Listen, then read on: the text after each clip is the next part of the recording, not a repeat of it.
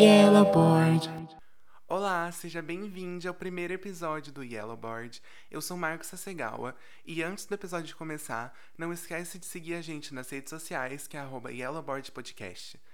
Hoje eu tô aqui com uma convidada que eu admiro demais, eu amo muito. Ela é chique, ela é bonita, ela é talentosa e ela é internacional.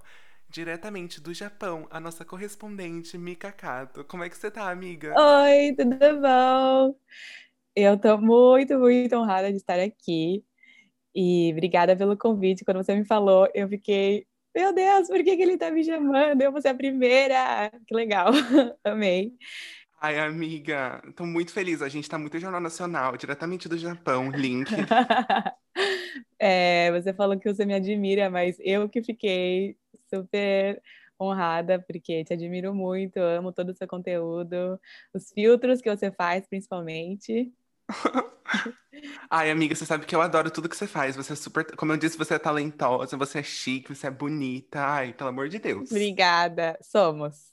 Então, amiga, se apresenta para quem tá te ouvindo, fala quem você é, quantos anos você tem. Tá bom. Eu sou a Mika Kato. Na verdade, meu nome é Micaela, mas todo mundo me chama de Mika. É, eu tenho 27 anos, mas estou pertinho dos 28. Eu moro no Japão agora, faz um ano, um ano e um mês. E eu gosto de mostrar a minha vida no Japão no Instagram e foi assim que a gente se conheceu. Ai, gente, sigam a Mika no Instagram. Ela, o conteúdo dela é impecável. Estou obcecado com o Japão, com tudo, é perfeito. Obrigada. Ai, amiga, às vezes é tipo assim, meia-noite, eu tô morrendo de sono, eu olho pra você fazendo compra nos lugares incríveis, vestindo roupas maravilhosas. É de propósito, obrigada. Quando eu pensei nesse tema, só consegui pensar em você, porque como a Mika disse, ela mora no Japão, é uma nova vida, um novo lugar, é uma vibe total diferente, né, amiga? Sim, é um choque real de cultura, de identidade, de tudo aqui. Faz quanto tempo que você tá morando aí? Então, eu cheguei em dezembro de 2019, então faz um ano e pouquinho. E você foi para ir para trabalho ou você É, na verdade, eu vim meio na loucura, assim mesmo. tipo, ah, beleza, vamos. Na verdade, foi meu namorado que teve a ideia de vir para cá primeiro. Uhum. E eu achei que eu não ia vir. Eu tava bem achando que eu ia começar a trabalhar lá no Brasil e porque eu tava procurando emprego nessa época. E eu falei, ah, tá bom, vai lá, né? Mas aí depois comecei a pensar que eu ia ficar vendo as fotos dele comendo as comidas daqui, nos rolês. Eu falei, meu, eu não vou conseguir aguentar isso. Então eu vou com medo de junto. passar por exatamente o que eu tô passando. Seu medo foi passar exatamente o que eu tô passando. Quer ver você vivendo uma vida incrível enquanto eu tô no sofá, parecendo zumbi. Exato, fiquei com medo disso. E aí eu falei pra ele, tá bom, acho que eu também vou. E a gente é muito sortudo, porque nós dois temos passaporte japonês, então faz tudo ser muito mais Uhum. fácil, né? Tipo, dá pra gente fazer as malas e vir. É, e aí foi mais ou menos isso, mas foi, na- foi bem na loucura mesmo, não tinha nada certo aqui. Yellowboard. Amiga, então, por que que você tá aqui? Porque como você disse, tá morando no Japão. Uhum, E você, como eu, também é descendente de japoneses, né? uhum. E como você também passou grande parte da sua vida no Brasil, acho que você passou por uma situação que quase todos nós amarelos no Brasil passamos, que é a gente nunca, a gente sempre é japonês demais para ser brasileiro. A gente nunca é considerado como brasileiro. É Olham pra gente é qualquer outra coisa. E a gente é sempre botado num lugar de diferente, né? E de, gente, o que, que eles estão fazendo? De- porque a gente traz muito da nossa ancestralidade para os nossos costumes, nossas falas, nosso vocabulário, de tchan, bachan, tomar o zoni no primeiro dia do ano novo, não sei se você faz isso. Eu fiz. E, Aham. e a gente, no Brasil, é sempre colocado nesse lugar como diferente, né? Como estranho. O que, eles estão fazendo? Os nossos costumes. Para você, como é ter ido para um lugar onde esses costumes que no Brasil eram vistos como estranhos, agora são parte de um cotidiano, assim? Ah, nesse sentido, eu achei que foi muito legal, é, porque são coisas que, por exemplo, minha avó ou a minha mãe, assim, tinham alguns hábitos que eu achava que era delas, sabe? Mas aí quando eu cheguei aqui, Uhum. percebi que, na verdade, não, na verdade, todo mundo faz isso. E não era, não era um hábito delas, é algo que faz parte da cultura mesmo.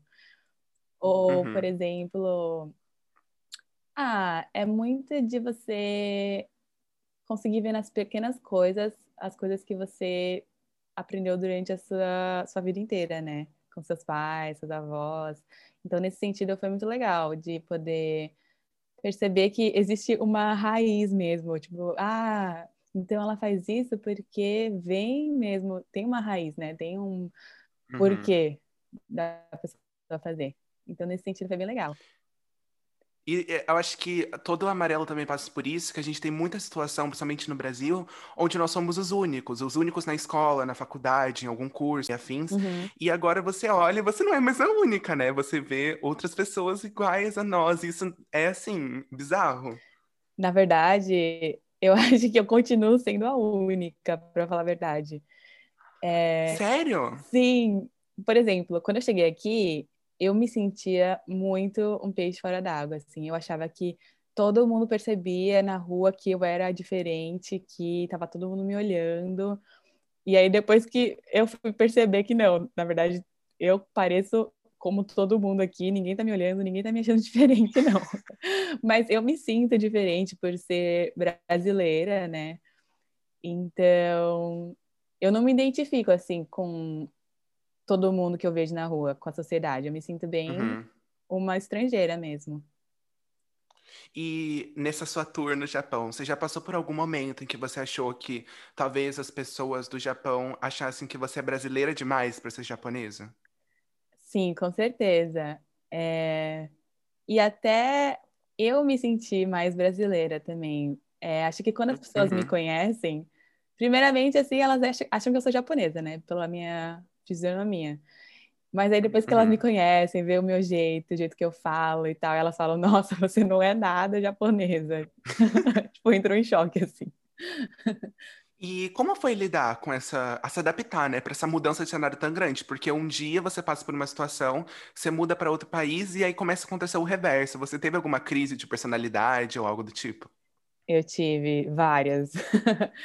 é, eu falei pro meu namorado que precisou sair do Brasil para perceber como eu sou brasileira, sabe? É, uhum. Nem você falou, de, desde que a gente é criança, a gente é chamado de japonês, japonesa, japa.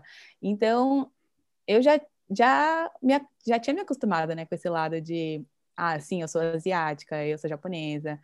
Mas aí, quando eu cheguei aqui no Japão, percebi como eu não sou japonesa, na verdade. Sim, eu tenho esses costumes, eu carrego a, tudo que a minha família me ensinou, mas é, a gente é muito diferente. É, nossos uhum. valores, uhum. como a gente se comporta, como a gente fala.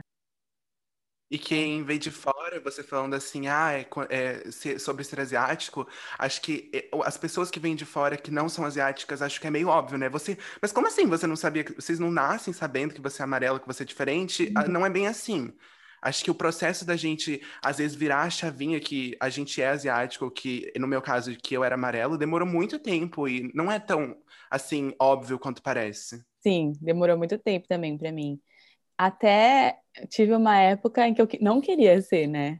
Que você não quer ser diferente, você só quer ser igual e se enturmar e não, não ser é, diferente só pela sua fisionomia, pela, pela sua família. Então, acho que teve uma época assim, na minha adolescência. Há um tempo atrás, uh. eu jurava, amiga, eu jurava que eu era branca.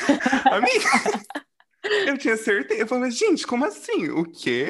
Hã? E depois fica, parece que, gente, como é que eu nunca percebi antes? Mas, como eu disse, não é tão óbvio quanto parece. Nossa, isso é muito louco, é verdade, né? Porque a gente cresce no meio de crianças brancas, a gente infelizmente, né, não tem essa variedade. A gente não tinha pessoas que a gente via famosos para falar, ah, uhum. então somos, na verdade, somos asiáticos ou descendentes asiáticos. E, mas aí aqui também no, no Japão eu percebi como eu sou brasileira também, né? Isso que é o legal, né? Ao mesmo tempo que você se conectou com seus ancestrais e a cultura deles, você também percebeu, tipo, esse seu lado brasileiro também aflorou mais, sim, né? acho que sim. No começo, eu queria fazer de... Quando eu cheguei aqui, eu queria fazer de tudo para para não me não me não parecer tão japonesa, sabe? Porque comecei, comecei a ficar um pouco revoltada, assim, quando eu cheguei. Não, eu sou brasileira, então eu quero parecer mais brasileira. Mas agora eu já tô um pouco mais calma e tranquila. E acho que eu tô. Vou sair vestida de verde e amarelo, sim. Isso, exato. Vou sair gritando, sambando na rua. Mas agora eu já tô um pouco mais calma e absorvendo os costumes daqui também. Mas claro, ainda, ainda me considero brasileira, né? E assim, tem algum costume que você trouxe do Brasil pro Japão que você vê as pessoas de fora olhando, fazendo, assim, gente, o que, que é isso? Sabe? Uhum. Ah, aqui, para se cumprimentar, ninguém se encosta, né? É só abaixar a cabeça, fazer um cumprimento assim. E eu e meu namorado, assim, sempre que a gente tem a oportunidade, a gente abraça a pessoa, ou pelo menos um aperto de mão, assim, porque a gente sente muita falta. Então, até com a minha amiga, que é japonesa mesmo, um momento que eu me senti um pouquinho mais confortável com ela, já abracei ela para falar oi, já abracei ela para falar tchau, e eu consegui sentir que ela ficou super. Ela não estava esperando por isso, sabe? Senti o corpo dela todo duro, assim. Uhum. Gente, o que está acontecendo? Que Ei, me solta, tá Mas aí depois de um tempo, é, por exemplo, hoje em dia, ela me abraça o tempo todo agora. Então eu percebi ah, que rolou essa. E é uma coisa que pra gente é tão, né? Ah, se cumprimentar com um beijo, dar um abraço, é tão, tipo assim, é o mínimo que uma pessoa tem que fazer aqui no Brasil para você considerar ela educada. E não é assim, tipo assim, em todo lugar do mundo. Pois é, a gente já quer beijar todo mundo e as pessoas aqui, nossa, beijo na bochecha seria algo absurdo, assim. Eu nem sei, eu nem sei mais se eu sei cumprimentar as pessoas com um beijo. Mas é, a gente procura manter, pelo menos esse essa coisa mais calorosa, né, que a gente tem no Brasil. Yellow boy. Ai, amiga, e assim, como você estava falando, né, quando a gente era pequeno, sem zero representatividade em mídia, uhum. em qualquer tipo de coisa. E aí, literalmente, é o lugar da 100% todas as mídias, pessoas Sim. como nós. E você vendo isso, você sente assim seu coração mais quentinho? Com certeza, eu comecei a mudar meu olhar, assim, é, mesmo sem perceber, por exemplo, no Instagram, agora eu só procuro influencers é, e acho, eu acho bem legal isso, né? Eu, sem perceber, assim, meu feed tá cheio de, de blogueiras asiáticas.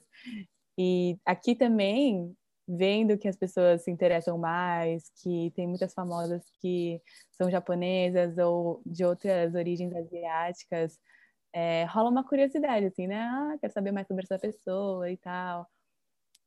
Mas, para falar a verdade, eu não sou super. Eu sou um pouco perdida nessa parte de quem tá fazendo sucesso aqui, quem não tá. Uhum. Nossa, esse, esse, quer dizer, ano passado, né? Meu Instagram também tá quase assim, 100% seguindo pessoas asiáticas. E é uma loucura como isso mudou muito no jeito uhum. que eu me enxergo, tipo, na minha uhum. autoestima, sabe? Porque eu comecei a seguir pessoas que eu me identifico que se parecem comigo. Antes era assim, ai, nossa, que menino bonito, que menina bonita, uhum. e eu quero ser assim. E agora são pessoas que eu me enxergo nelas mesmo. E isso mudou muito no meu processo de como eu me vejo. E foi assim que eu descobri você também, através de buscando pessoas asiáticas no Instagram que, conteúdo, que fazem conteúdos incríveis. Achei você, Camila uhum, Ri, gente também. incrível. Isso é muito legal, né? E ainda mais, é, eu acho que cada vez mais eu também busco pessoas que não são blogueiras gigantes com milhares de seguidores, e sim gente como a gente, né? Tipo, menores que uhum. falam, falam comigo, é, eu sinto que são uma que é alguém mais próximo de mim, assim. E é muito bizarro, bizarro num bom sentido, como no meu Instagram eu comecei a levantar alguns pontos, né, sobre é, militância amarela, uhum. militância asiática, que eram coisas que eu achava que era paranoia da minha cabeça. Quanta gente já passou pela mesma coisa e se identifica com tanta coisa. É muito, porque antes eu via certas situações e falava, gente, será que eu tô ficando doido? Será que uhum. só eu penso assim? E aí, do nada, um monte de gente que, se, que pensa a mesma coisa, já passou por isso, se identifica e tá falando sobre isso. E eu acho que a gente tá construindo uma comunidade muito legal nas Sim, redes sociais. eu concordo muito com você. É, a Camila até começou com aquele projeto Asiáticas Incríveis, que eu tô fazendo as artes dos posts. E Que projeto incrível, hein, amiga? Lindo, Meu né? Deus. E aí, cada e-mail que a gente recebe das meninas contando sobre a trajetória delas e tal, todo mundo passou pela mesma coisa, sozinha, mas todas passaram pela mesma coisa, né? Hoje em dia a gente se, se une, se une por isso. Eu acho isso muito legal. Gente, a Camila Ri, ela é uma blogueira incrível. É- ai, gente, a Camila Ri é a princesa no Instagram e ela tá fazendo essa série que é Asiáticas Incríveis, que a amiga faz o design, inclusive, amiga, Jura? perfeito. E é muito inspirador. É muito inspirador ver as histórias, ver tudo. É Muito muito legal legal. mesmo. E cada uma teve uma história diferente, assim, para chegar até aqui, mas todas passaram mais ou menos pelos mesmos momentos que na hora foi muito ruim, né? Mas agora, hoje em dia, a gente olha para trás e fala: ah, mas todas passaram por isso, então a gente está se unindo para esses momentos. E momentos que a gente se sentiu sozinho, né? Ninguém mais tá passando por isso. Tipo, momentos que a gente se sentia muito sozinho, agora a gente se sente abraçado com outras pessoas que passaram exatamente pela mesma coisa. Exato, isso é muito legal. É, eu postei um vídeo no YouTube também falando muito dessa crise de identidade aqui no, no Japão, né? E eu achei muito legal que muita Uhum. gente veio falar comigo também, e até meus, meus parentes, assim, minha mãe, meus tios que já moraram no Japão, que tiveram também essa experiência, e eu nem sabia como eles tinham se sentido, eles vieram falar, nossa, eu senti a mesma coisa que você, e provavelmente na época deles foi pior ainda, porque não tinha internet, né? Então foi legal também essa, eles virem falar comigo sobre isso, e eu nem fazia ideia disso, né? Amiga, eu sei que vai ser difícil, mas ó, se você pudesse dar algum conselho pra alguém que tá indo pro Japão agora, algum asiático que tá indo pro Japão agora, o que você falaria? Não sei se Ah, você. deixa eu pensar. Ah, eu falaria para a pessoa vir assim, com a cabeça aberta para. Porque a nossa sociedade é muito diferente da do Japão, né? Então, qualquer coisa que eu via, como eu falei no começo, eu estava um pouco revoltada, qualquer coisa que eu via que era muito diferente, que eu achava que era injusto com alguém, às vezes muito machista, eu ficava extremamente irritada, assim. Mas também tem, não, não querendo justificar isso, mas a sociedade aqui funciona de um jeito, eles pensam de um jeito, então a gente também tem que estar com a cabeça aberta para tentar entender como que eles pensam, como que a sociedade é, e muitas vezes, por exemplo, aqui as pessoas se doam pelo coletivo, sabe? Muitas vezes anulam quem eles são para poder é, trabalhar em prol da sociedade. E eu achava isso absurdo, né? Ai, como, como assim as pessoas não são quem elas são, não se, não se expressam e tal. Ficava muito irritada. Mas também, é, outra coisa boa, por exemplo, durante a pandemia, é que todo mundo respeita as regras, todo mundo usa máscara, é, muitas coisas funcionam, tudo direitinho, tudo no horário certo, muito por esse motivo, né? Porque as pessoas se esforçam muito pelo coletivo. E também tem um lado bom nisso. E esse negócio de usar máscara também sempre foi cultural no Japão, não foi? Sim, sempre foi. Quando eu cheguei, achava bem estranho, mas agora eu já acostumei, né? Ai, gente, aqui no Brasil a gente não consegue fazer o mínimo que o Japão já faz há anos, estão pedindo pra gente fazer por um determinado tempo só para o povo não morrer. A gente não consegue Pois fazer nem é, isso, meu, por isso é favor. triste. Eu converso com as minhas amigas, eu fico. É que é um processo, assim, para mim foi um processo. Por exemplo, usar máscara. Todo mundo no meu trabalho usava, mas eu me sentia muito estranha com pedaços de pano na minha boca. Eu tirava para falar no começo, eu, tipo, não entendia, sabe? Mal sabia ela que a máscara Ia seria virar sua meu melhor acessório, exato. Mas então, é quando você começa a usar, quando você começa a ver todo mundo usando, acaba virando um costume e uma hora você acostuma, caramba, é que nem usar calcinha e cueca, sabe?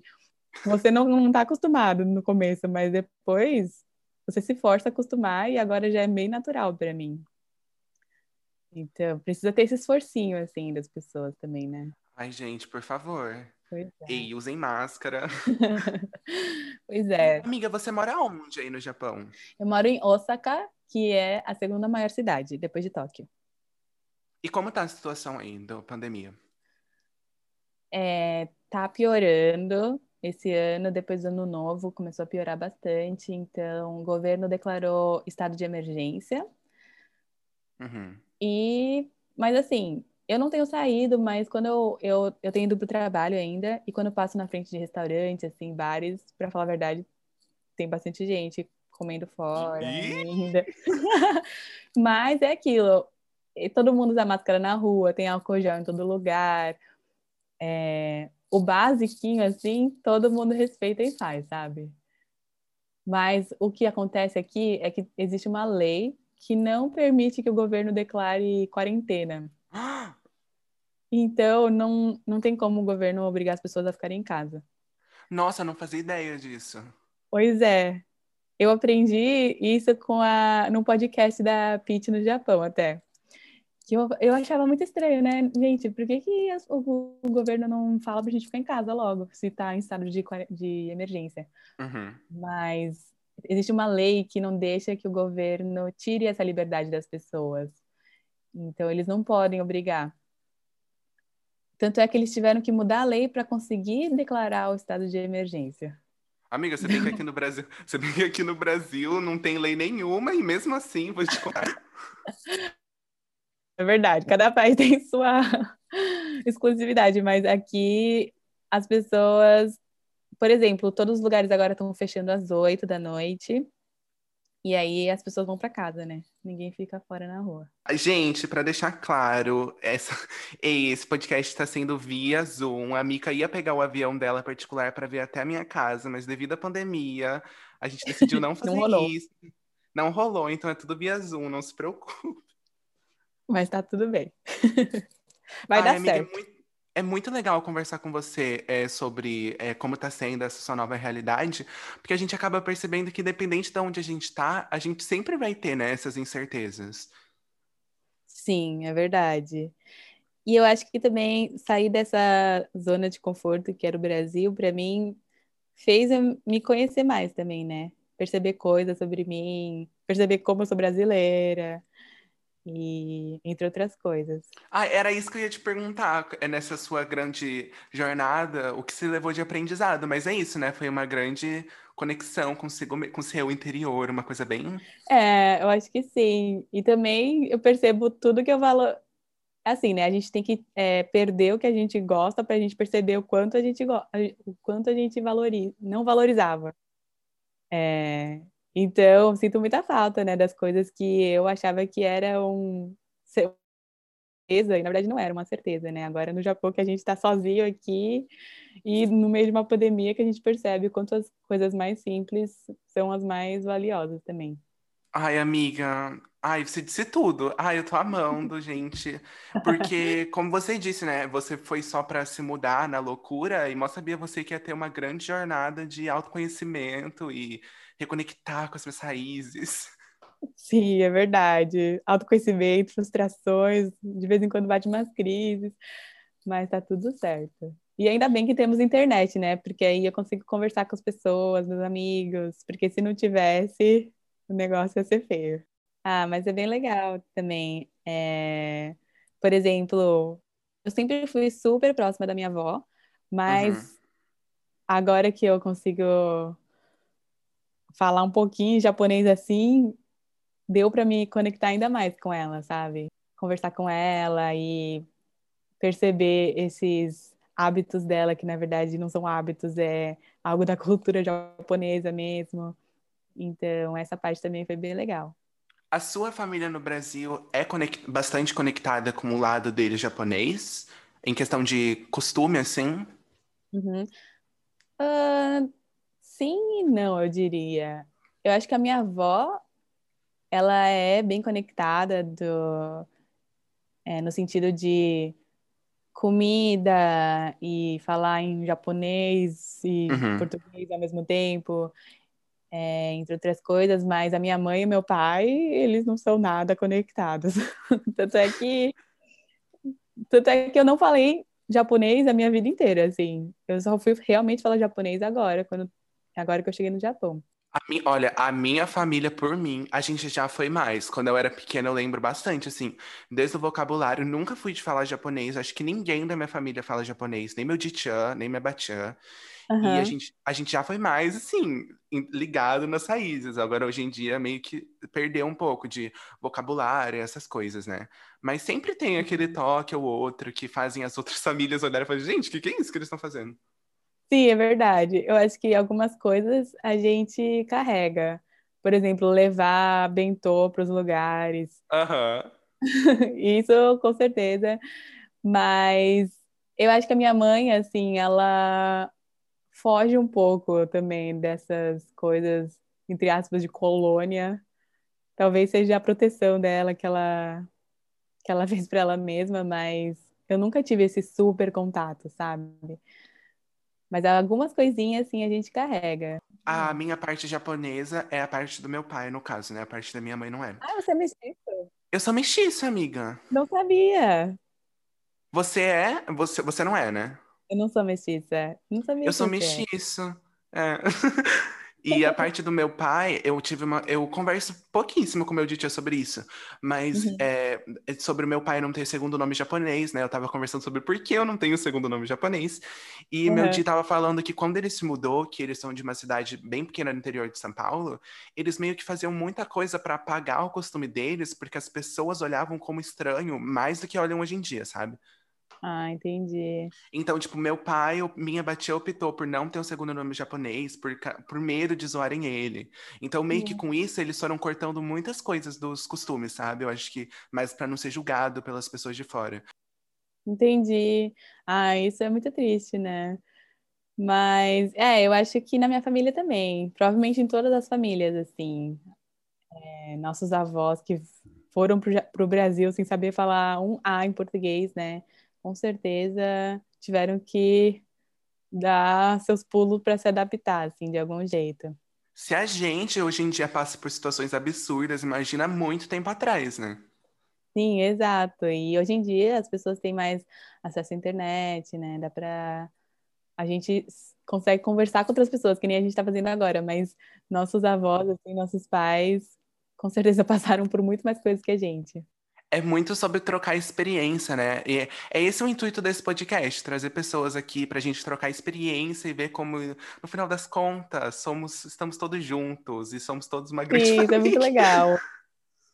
Ai, que brega. Mas é verdade, estamos todos, estamos todos juntos no mesmo barco, assim. Todo mundo passou pelas mesmas coisas, todo mundo ouviu as mesmas coisas, e hoje em dia a gente percebe que é muito legal, né, ter esse lado asiático, mas ao mesmo tempo ser brasileira, é algo muito único, assim, isso é muito legal. É o que nos Uhum. torna únicos, né? Que lindo! Yellow board. Ai, amiga, eu adorei conversar com você. Eu também adorei. Olha, ai, tudo. Sinta essa vontade pra voltar pro podcast quando você quiser, pra gente fofocar muito mais. Adoro. Você é incrível, você é uma pessoa incrível. Já disse que te admiro muito. Tudo que você faz é perfeito. Adoro você de verdade. Então, ai, amiga, você é tudo. Obrigada por me chamar. Adorei. Primeira vez que eu tô fazendo isso. Espero que, é, não sei, que eu tenha feito, falado assim. Não sei se o áudio você que vai editar, se vai dar tudo certo, mas qualquer coisa você me fala também. Amiga, é a primeira vez que eu tô fazendo isso também. Então, espero que não nos cancelem, por favor. Qualquer coisa você me fala e a gente grava tudo de novo, não tem problema. Ai, amiga, você é tudo. E como eu disse, esse negócio de trocar experiência e ver que nós não somos tão diferentes quanto falaram pra gente a nossa vida inteira, isso nos torna único. E muito obrigada de verdade, novamente, por ter aceitado o convite. Sigam a Mika no Instagram, gente. Vocês não vão se arrepender, é um conteúdo incrível. Quem tá pensando em se mudar pro Japão, ó, vocês já tiveram várias dicas nesse episódio. E no Instagram dela, ela fala muito mais coisa. E você tem canal no YouTube também, né, amiga? Eu tenho. Agora ele tá um pouquinho às moscas, mas eu pretendo retomar esse ano. Obrigada, eu adorei. E também, gente, eu tenho filtrinhos maravilhosos. Ah, é? Usem nossos filtros, são os melhores no Instagram. Usem nossos filtros. Exato, muito obrigada, adorei. Obrigada, E amiga. qualquer coisa a gente, continua se falando, né? Obviamente. contato. Tá bom. Se cuida, amiga. Obrigada pelo convite. Beijo, beijo, gente. Beijo, obrigada. Posso desligar? Menina, como é que, como é que desliga? Como-